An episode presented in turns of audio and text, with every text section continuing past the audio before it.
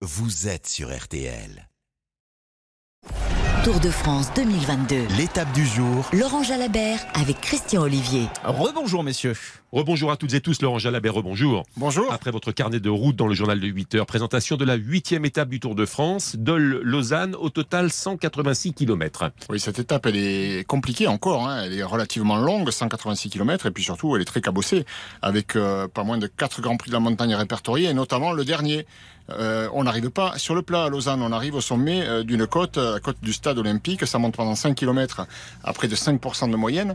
C'est une étape idéale pour les baroudeurs, pour les coureurs qui ont encore un petit peu d'énergie, je ne sais pas s'il en reste, mais parce que ça roulait quand même sacrément fort, et encore hier 44 de moyenne sur une étape avec une arrivée au sommet, c'est hallucinant. Donc il y aura quand même des garçons qui ont perdu du temps au classement général, qui ont un peu dessous de vie à, à dépenser et qui oseront se glisser en l'échappée, parce que l'échappée aujourd'hui, je pense, a toutes les chances d'aller au bout. Avec un Français peut-être, les Français sont bien placés au Je général. l'espère, il y a des bons Français, euh, des Pierre Latour, euh, des garçons comme Barguil, euh, peuvent profiter de ce finish hein, qui est en montée, pas trop difficile, mais suffisamment pour qu'il fasse la différence. Départ réel à 13h20, Laurent Jalabert. Bonne journée. Merci.